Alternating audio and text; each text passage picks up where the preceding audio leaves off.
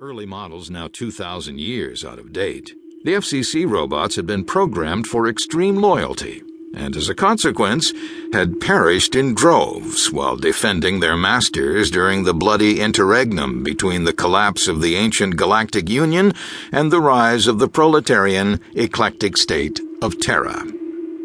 Fess, a name derived from trying to pronounce FCC as a single word, had survived Thanks to his epilepsy, he had a weak capacitor that, when overstrained, released all its stored energy in a massive surge lasting several milliseconds.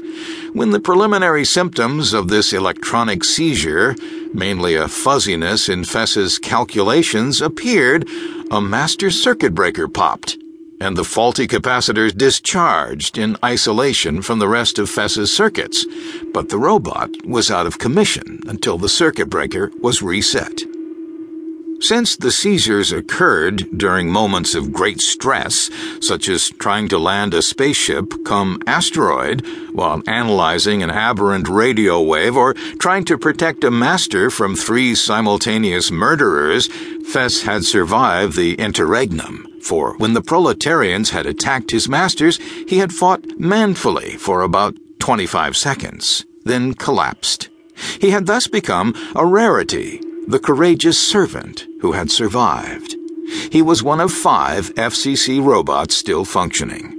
He was consequently a prized treasure of the d'Armand family, prized as an antique but even more for his loyalty. True loyalty to aristocratic families has always been in short supply. So when Rodney d'Armand had left home for a life of adventure and glory, being the second son of a second son, there hadn't been much else he could do. His father had insisted on his taking Fess along. Rod had often been very glad of Fess's company. But there were times when the robot was just a little short on tact.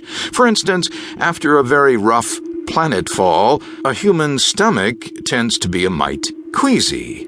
But Fess had the bad sense to ask, Would you care to dine, my lord? Say, uh, scallops with asparagus?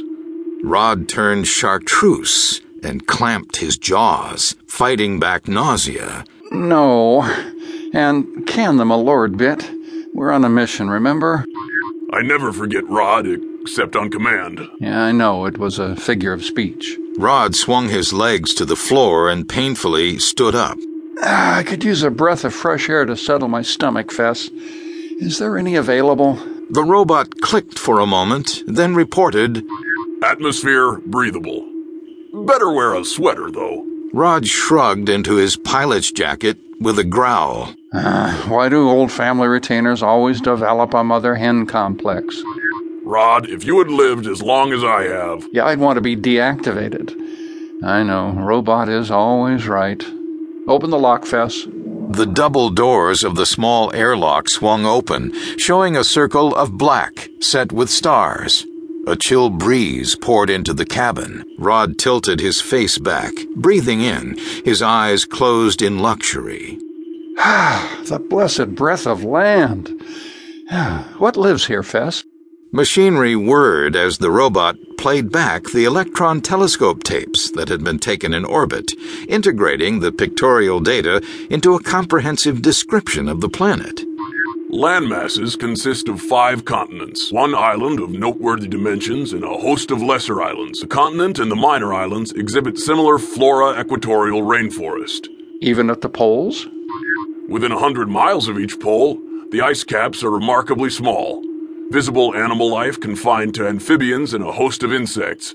We may assume that the seas abound with fish. Huh, sounds like we came in pretty early in the geologic spectrum. Carboniferous era. How about that one large island? That's where we've landed, I suppose. Correct. Native flora and fauna non existent. All life forms typical of late Terran Pleistocene.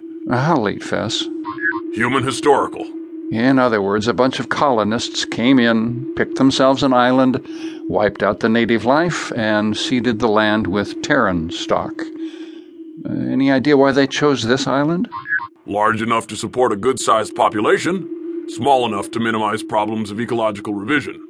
Then, too, the island is situated in a polar ocean current, which lowers the local temperature.